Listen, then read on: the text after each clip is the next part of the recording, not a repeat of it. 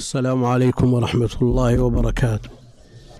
الحمد لله رب العالمين صلى الله وسلم وبارك على عبده ورسوله نبينا محمد وعلى آله وأصحابه أجمعين.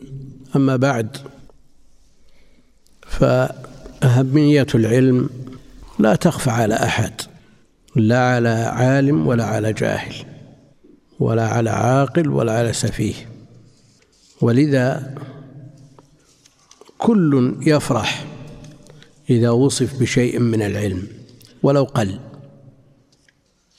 وكل يأسى ويغضب إذا وصف بالجهل ولو كان من أجهل الناس. فأهمية العلم مدركة بالفطر. وجاءت النصوص المتضافرة من كتاب الله وسنة نبيه عليه الصلاة والسلام في بيان أهميته. وبيان فرضيته وبيان قيمته لتصحيح العمل المطلوب من المسلم. فالجاهل قد يعمل أعمالا قد تكون وبالا عليه. فالعلم يصحح الأعمال. فالأعمال الواجبة لها شروط. ولها واجبات ولها أركان لا تصح إلا بها. فإذا جهلها المسلم فكيف تصح عبادته؟ نعم هناك أشياء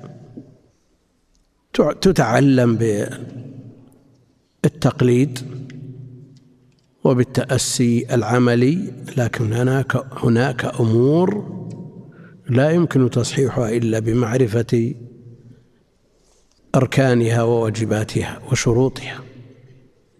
نعم قد يصلي المسلم العامي الذي لا يقرأ ولا يكتب ويأتي بشروط الصلاة ويأتي بأركانها بالعمل والتوارث. على حسب ما نظر ورأى من أهله وذويه ولذا شرعت الصلاة في البيوت. عن النوافل من أجل أن يقتدي المسلم بمن سبقه. فالابن يقتدي بأبيه والأب يتأسى بمن قبله وهكذا.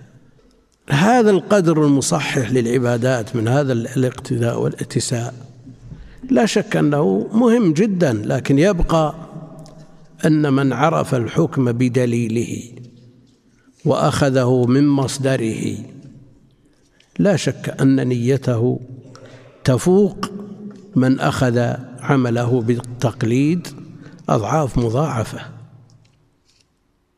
أضعاف مضاعفة. إذا عرف هذا الدليل الابتدائي الفطري نأتي إلى الدليل الأدلة من الكتاب والسنة. يقول الله جل وعلا فلولا نفر من كل فرقة منهم طائفة ليتفقهوا في الدين ليتفقهوا في الدين ولينذروا قومهم إذا رجعوا إليهم لعلهم يحذرون. لا بد من أن تنفر طائفة تكفي لتعليم بقية الأمة. فتعلم العلم ما هو منه ما هو فرض على الأعيان الذي لا تصح الواجبات إلا به؟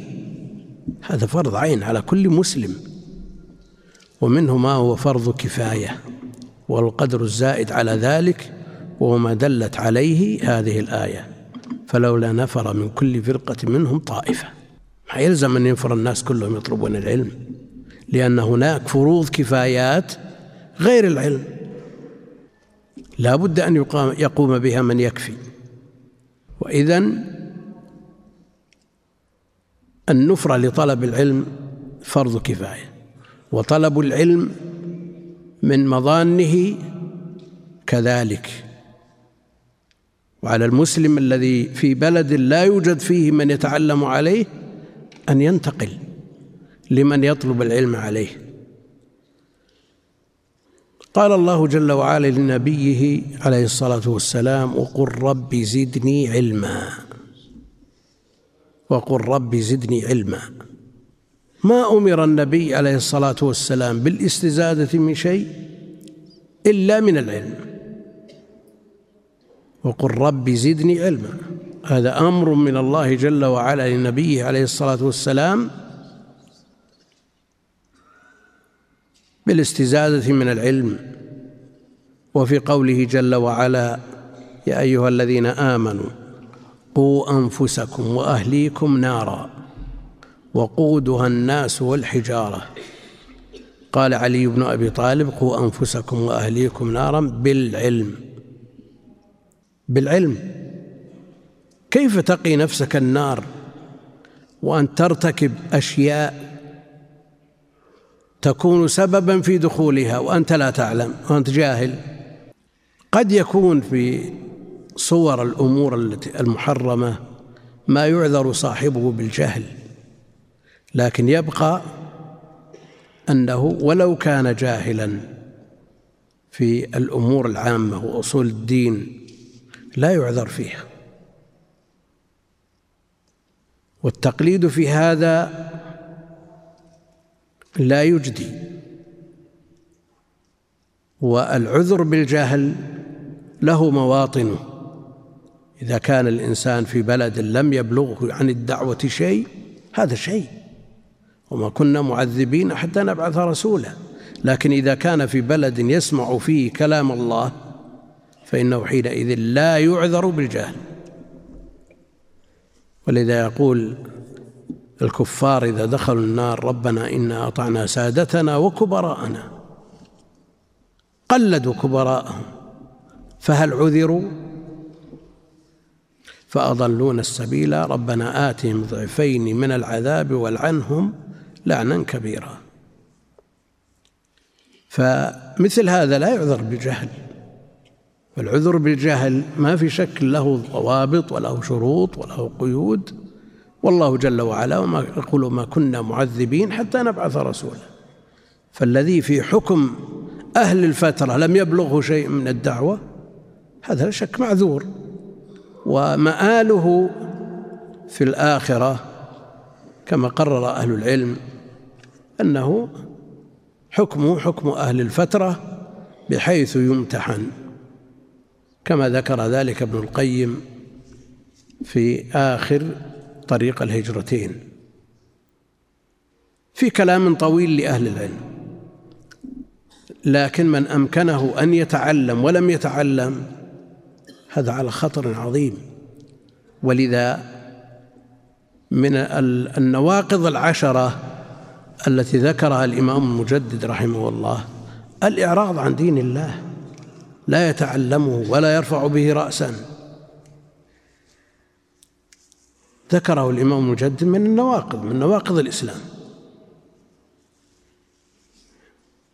يقول الله جل وعلا يرفع الله الذين آمنوا منكم والذين أوتوا العلم درجات.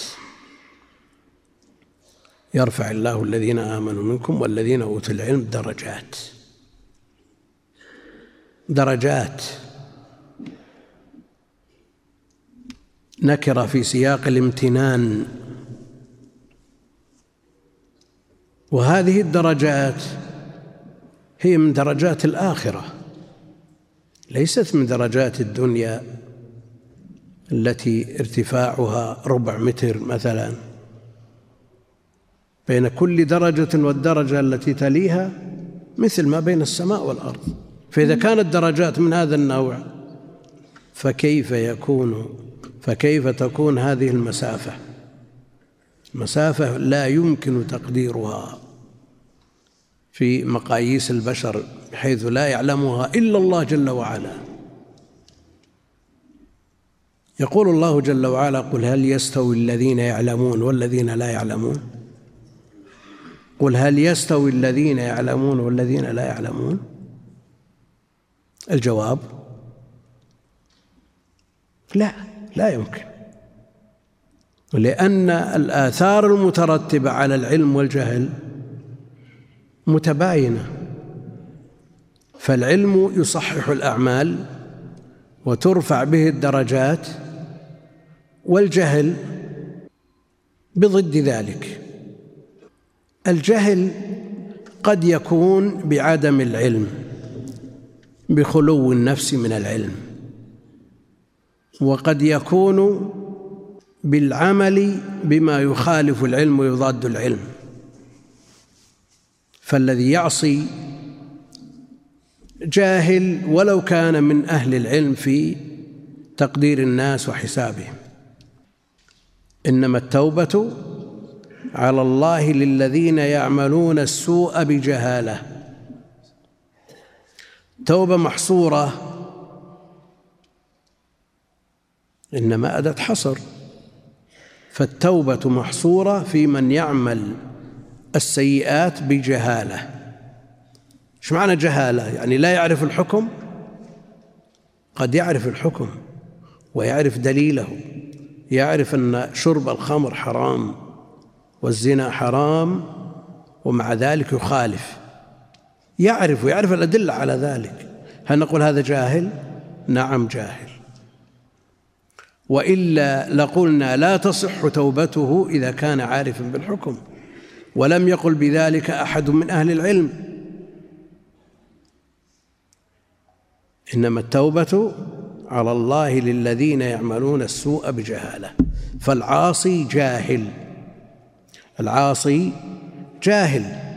ولو كان عارفا بالأحكام بأدلتها ومع الأسف أنه في الأزمان المتأخرة يكثر هذا النوع. تجد من حمله الشهادات ومن تعلموا السنين الطويلة وعلموا تجدهم يزاولون المعاصي هؤلاء جهال. وإلا قلنا إن التوبة لا تصح منهم بدلالة الحصر في الآية. فالعاصي جاهل والعامل عالم. والعلم هو الثمرة. العمل هو الثمرة من العلم وهو يهتف بالعمل. فإن أجابه وإلا ارتحل كما قال علي رضي الله عنه. وفي الحديث الذي حسنه الإمام أحمد وغيره يحمل هذا العلم من كل خلف عدوله. يحمل هذا العلم من كل خلف عدوله. فيحمل هذا العلم والمراد به العلم الشرعي. العدول من الرجال والنساء. قد يقول قائل رأينا من الفساق من يحمل العلم. فما مصداقية هذا الخبر؟ نقول الخبر ثابت ودلالته واضحة على أن ما يحمله الفساق ليس بعلم. على أن ما يحمله الفساق ليس بعلم كما دلت عليه الآية. وأيضا جاء في بعض الروايات اللي يحمل هذا العلم من كل خلف عدوله. وعلى هذا فالحديث فيه حث للعدول بحمل العلم وعدم ترك المجال للفساق أن يحمل شيئا من العلم ولو كان في الظاهر. ما العلم الذي جاءت النصوص بالحث عليه؟ هو العلم الموروث عن النبي صلى الله عليه وسلم لأن العلماء ورثة الأنبياء. فالعلم الموروث هو العلم الشرعي الذي جاءت به النصوص. وما عداه لا يدخل في النصوص في نصوص الكتاب والسنة. والعلم هو الذي يورث الخشية. إنما يخشى الله من عباده العلماء. إنما يخشى الله من عباده العلماء. فهذا هو العلم الحقيقي النافع الذي تترتب عليه آثاره. وأما علوم الدنيا علوم الدنيا لا تدخل في النصوص التي جاءت بالحث على العلم ورفع شأنه وشأن حملته. قد يكون طبيب ماهر أو مهندس بارع أو متخصص في أي علم من علوم الدنيا وإن سمي علم فإنه في حقيقته ليس بعلم. ولذا قال الله جل وعلا ولكن أكثر الناس لا يعلمون يعلمون ظاهرا من الحياة الدنيا. نفع عنهم العلم لا يعلمون يعني علما حقيقيا لكن علوم الظاهر عندهم من علوم الظاهر ما عندهم. يعلمون ظاهرا من الحياة الدنيا. ولذا لو أوصي للعلماء أو لطلاب العلم بوصايا وأوقاف فإنها لا تصرف إلا لطلبة العلم الشرعي وعلماء العلم الشرعي. هذا هو العلم الحقيقي. ولم يكن أهل العلم يترددون في مثل هذا. حتى وجدنا من يقول العلم شامل. هذا اسم مطلق يتناول جميع ما يضاد الجهل. ولكن هذا الكلام ليس بصحيح. ما كان هذا محل إشكال عند المتقدمين. ولذا جاء في مختصر التحرير في حد العلم قال العلم لا يحد. لا يحد لا يعرف. لماذا؟ ما يحتاج إلى تعريف. لا يحتاج إلى تعريف. وإن كان الراجح أنه يعرف وعرفوه بتعاريف كثيرة لكن مما يدل على أن العلم لا يتردد فيه ولا يختلف فيه ولا يتنازع فيه قال قائلهم العلم لا يحد. ليس بمحل إشكال أو تردد. تسأل واحد تقول ما الماء؟ بيعرف لك الماء؟ قل وعرف الماء بعد الجهد بالماء. إذا قيل ما العلم العلم العلم. وبعضهم من باب تراكم الظلمات بعضها على بعض. يجد في وصية شخص كبير السن توفي من مئة سنة لا يعرف عن العلم إلا العلم الشرعي ولم ير من ينتسب, من ينتسب إلى العلم إلا الشيوخ الذين يعلمون الناس الخير ويقضون بين الناس ويفتون الناس ما يعرف غير هذا. وأوصى للعلماء من ذريته. يأتي من يقول أن هذه الوصية تتناول الطالب المبتعث والطالبة المبتعثة لدراسة طب ولا هندسة وقد تكون طالبة بدون محرم وقد طالب الله أعلم بأفعاله.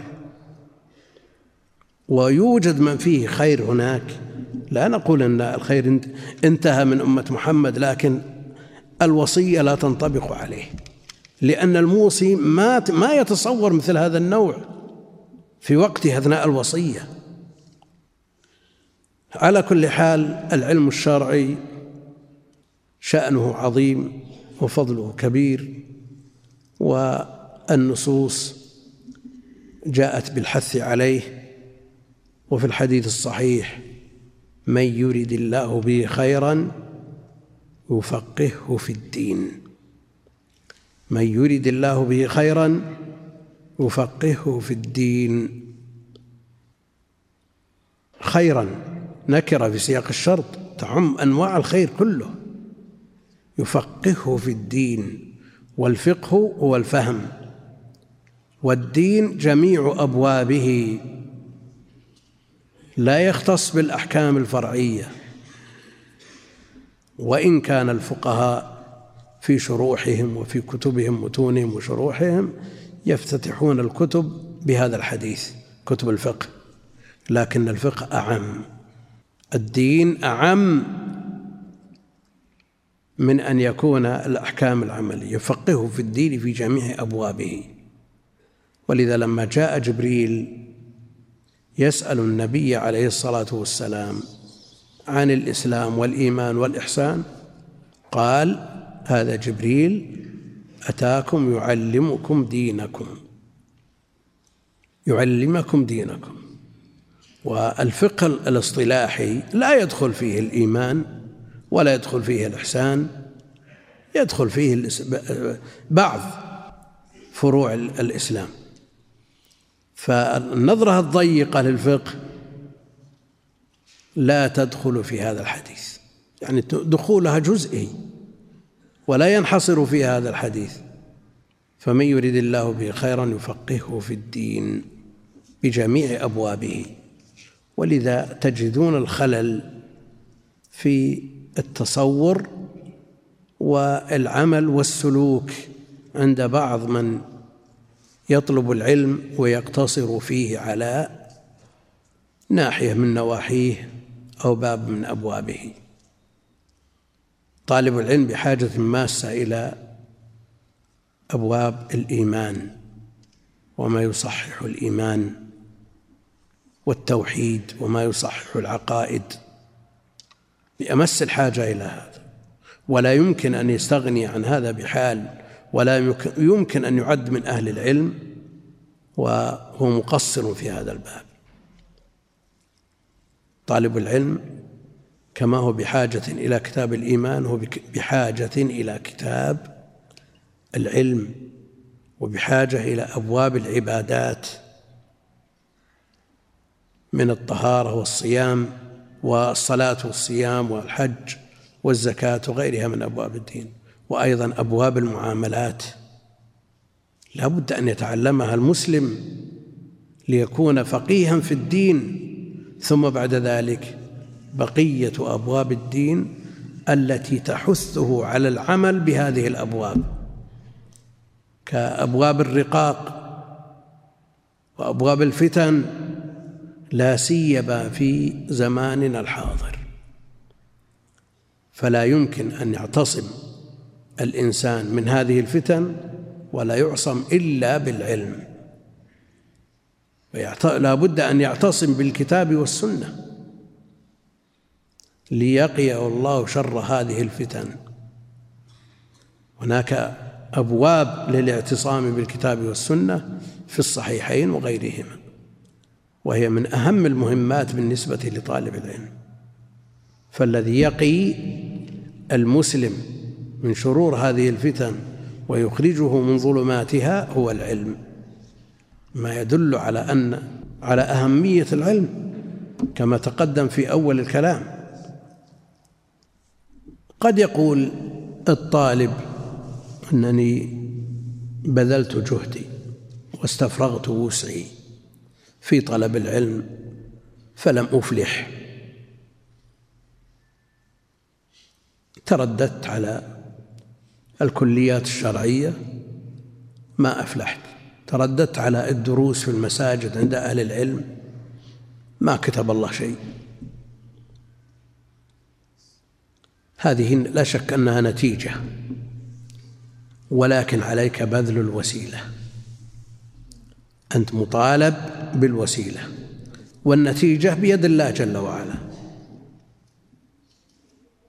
كأنك زرعت في أرض ولا أنبتت. والأجر والثواب مرتب على مجرد سلوك الطريق. أسلك الطريق. كما جاء في الحديث الصحيح من سلك طريقا يلتمس فيه علما سهل الله له به طريقا إلى الجنة. أدركنا أناس ترددوا على المشايخ السنين الطويلة أنا أعرف شخصا بلغ التسعين وهو من حلقة إلى حلقة. ولا كتب الله له شيء من العلم. لكنه داخل إذا صلحت نيته في حديث من سلك من سلك طريقا يلتمس فيه علما سهل الله له به طريقا إلى الجنة. والمكلف مطالب ببذل السبب. مطالب ببذل السبب والنتيجة بيد الله جل وعلا. الدعوة والأمر والنهي الأمر بالمعروف والنهي عن المنكر. هل الآمر والناهي مطالب بزوال المنكر أو تحقيق المأمور أو أنه يبذل السبب والنتيجة بيد الله؟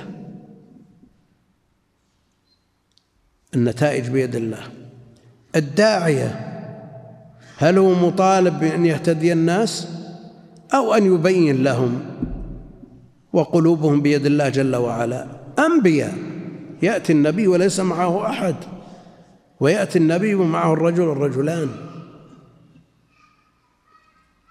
نوح عليه السلام مكث ألف سنة إلا خمسين عاما. يدعو الناس إلى الدين. ما آمن معه إلا قليل. وممن لم يؤمن. زوجته وابنه. هل نقول هذا قصر في دعوته؟ بذل الوسع وبذل كل ما يستطيع من أجل هدايتهم ولكن الله جل وعلا لم يرد لهم الهداية. فالمطلوب بذل السبب والنتيجة بيد الله الرسول عليه الصلاة والسلام. حرص حرصا شديدا على هداية عمه. أبي طالب حرص على ذلك. هو حريص على أن يؤمن الناس. لعلك باخع نفسك يعني قاتل نفسك. يعني من أجل هدايتهم لكن عمه حرص عليه في آخر لحظة عله أن يستجيب. فينجو يا عم قل لا إله إلا الله كلمة أحاج لك بها عند الله. وكان عنده من جلساء السوء عبد الله بن أبي أمية وأبو جهل فقال له أترغب عن ملة عبد المطلب؟ فأعادها النبي عليه الصلاة والسلام فأعاد عليه وكان آخر ما قال هو على ملة عبد المطلب. من أشد شفقة من الرسول عليه الصلاة والسلام؟ ومن أعظم منه حكمة وأسلوب وطريقة؟ لأن بعض الناس يقول مسألة أسلوب وطريقة.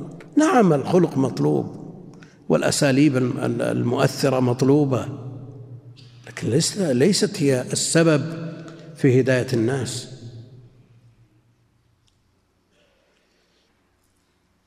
بعض الكتاب ممن زاغ وحاد عن الصراط المستقيم يقول النوح فشل في دعوته.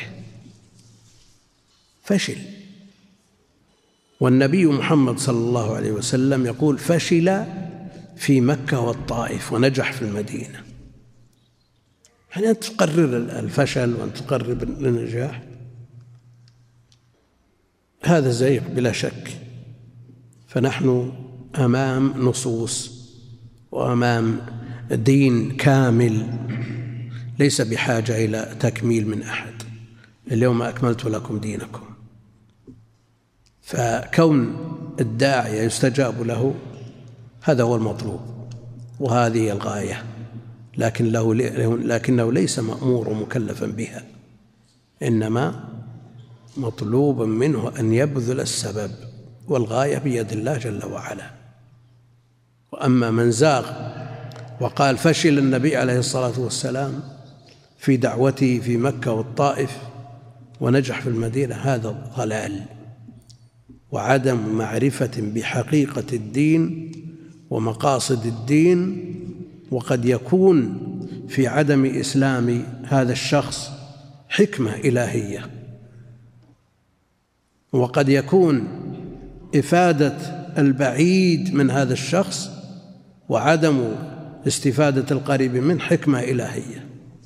يعني مما يتداوله الناس في مجالسهم. يقولون فلان من أهل العلم الكبار باذل جهده ووقته وعلمه وماله في الدعوة وينفع البعيد ولا ينفع القريب. هل هذا الأمر بيده؟ أنا أعرف واحد منهم من الكبار نفع الله به فئام وجموع غفيرة من الناس وفي بيته شيء من الخلل. وإذا ذكر له شيء مما يتعلق بصلاح الأولاد بكى. حرقة وحسرة على صلاح أولاده. وأعرف له دروس في بيته لأولاده وبناته ونسائه لكن مع مع هذا الذي لا يريده الله لا يصير. لا يمكن أن يكون. فعلى الإنسان أن يسعى في إصلاح نفسه أولا ويسعى في إصلاح الأقربين منه لأنهم أولى برعايته وعنايته ثم بعد ذلك ينتشر خيره.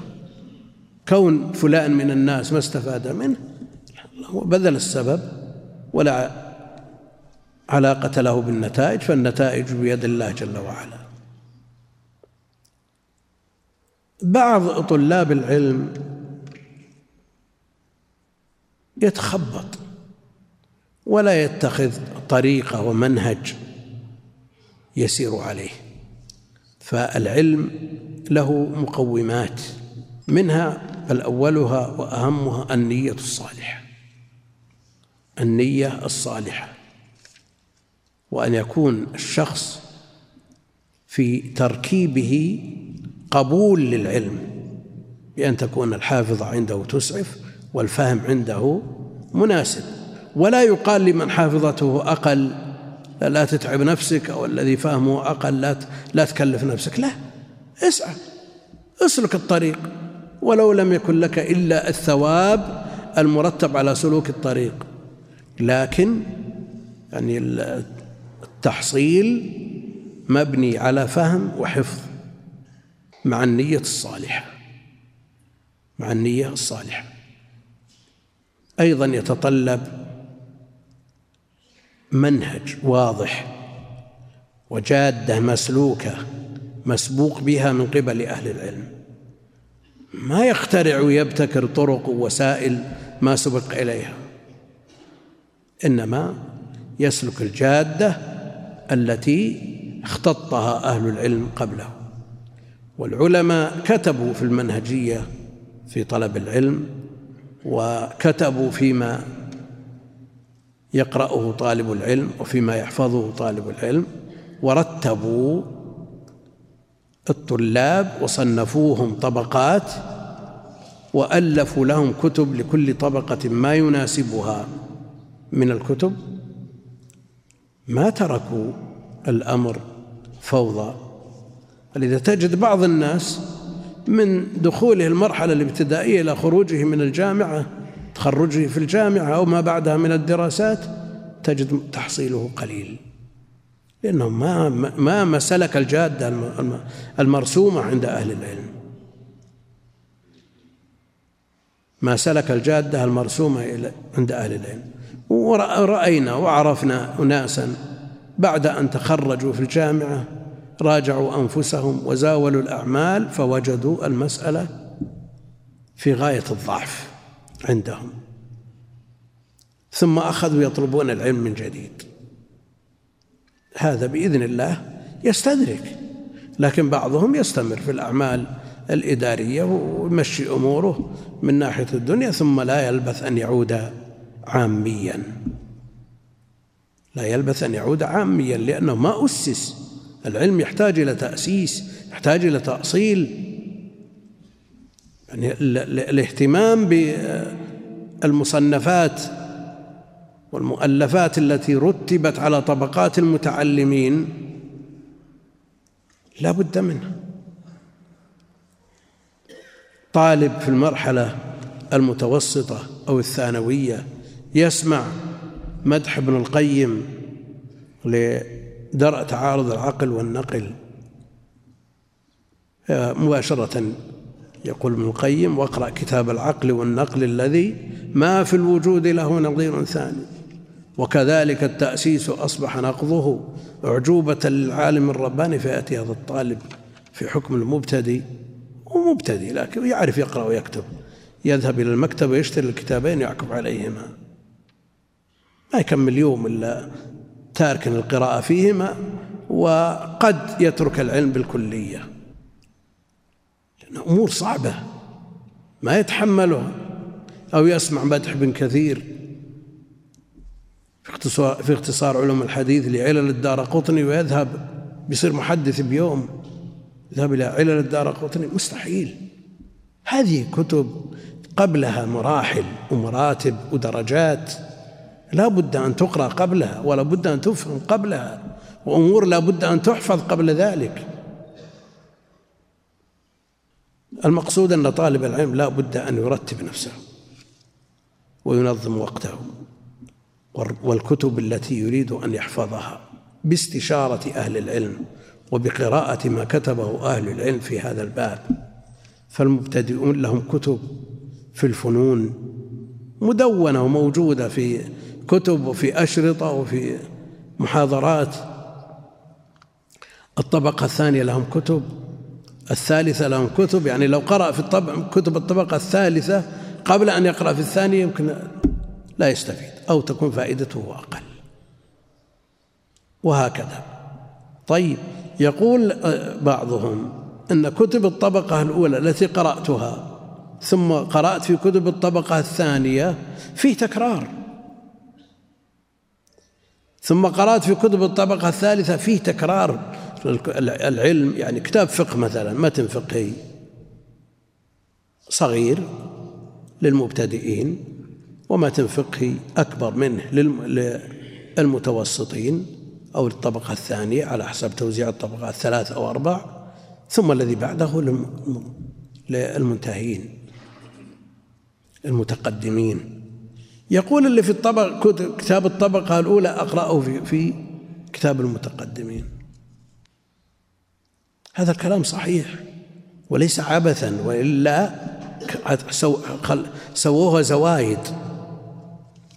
كتب الطبقة الثانية زوائد على كتب الطبقة الأولى والثالثة زوائد على طبقة وهذا الكلام ليس بصحيح.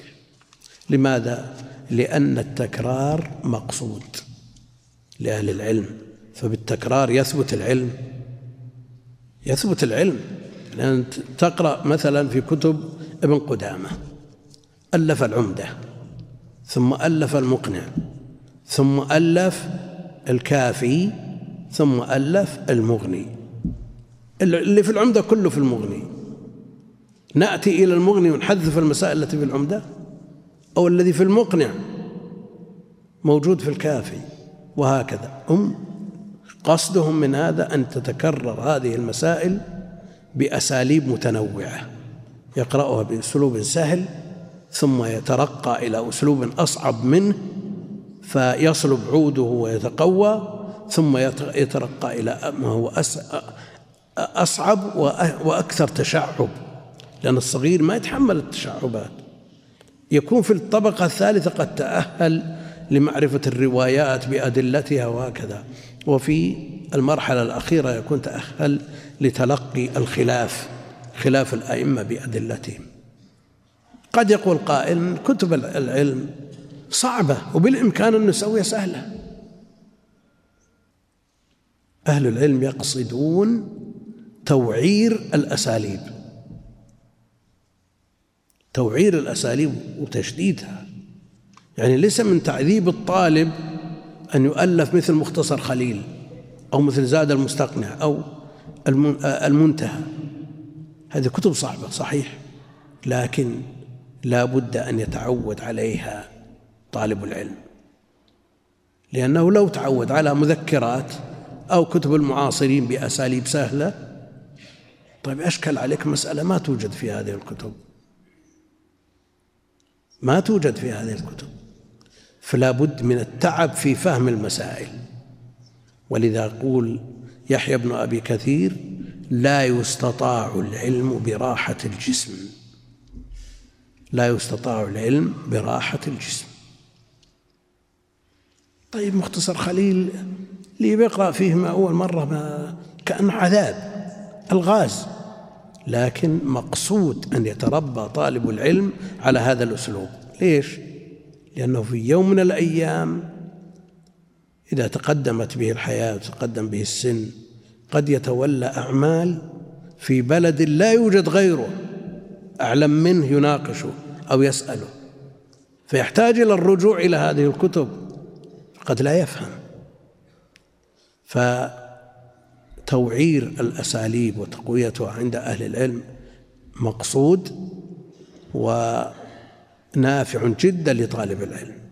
لأنه إذا فهم هذا الأسلوب الصعب الوعر مثل منتهى الإرادات ليس بالسهل إذا فهمه لا يشكل عليه أسلوب في كتب الحنابلة.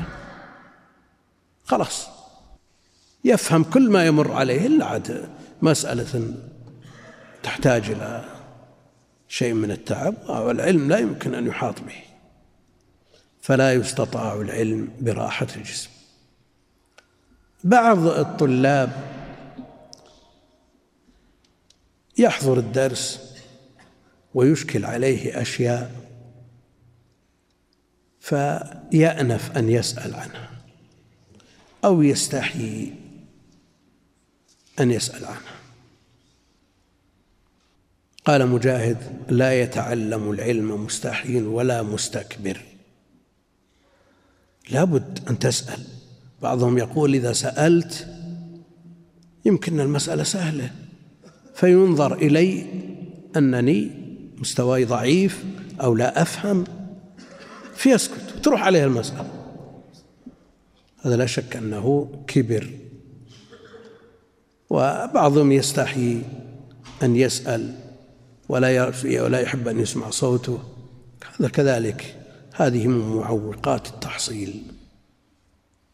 والمرد كله إلى الإخلاص لله جل وعلا. فإذا أخلص الإنسان فإذا علم الله من طالب العلم صدق النية وسلك الجادة المعروفة عند أهل العلم الطرق المرتبة عندهم وجد واجتهد في تحصيل العلم وسهر الليالي وترك الهزل والفضول فضول الكلام فضول النوم فضول النظر فضول السمع الاستماع وأخذ العلم عن أهله من حملته المعروفين به أهل الرسوخ من أهل العلم. وفي الغالب أنه يوفق ويسدد.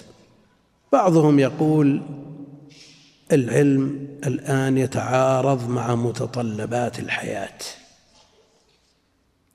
ويسألون عن الزواج هل هو معوق عن التحصيل أو معين عليه؟ لا شك أن متطلبات الحياة صعبت في أي في الأيام الأخيرة. ولكن العلم إذا رتب وقته ونظم لا يتعارض مع متطلبات الحياة. فالرسول عليه الصلاة والسلام أعلم الناس وأخشاهم لله وأتقاهم وأمور الحياة عنده كاملة. له ولغيره تامة. له ولغيره. في من حوله. يربي الناس ويوجههم ويصلح دينهم ودنياهم ومع ذلك ما عاقه ذلك.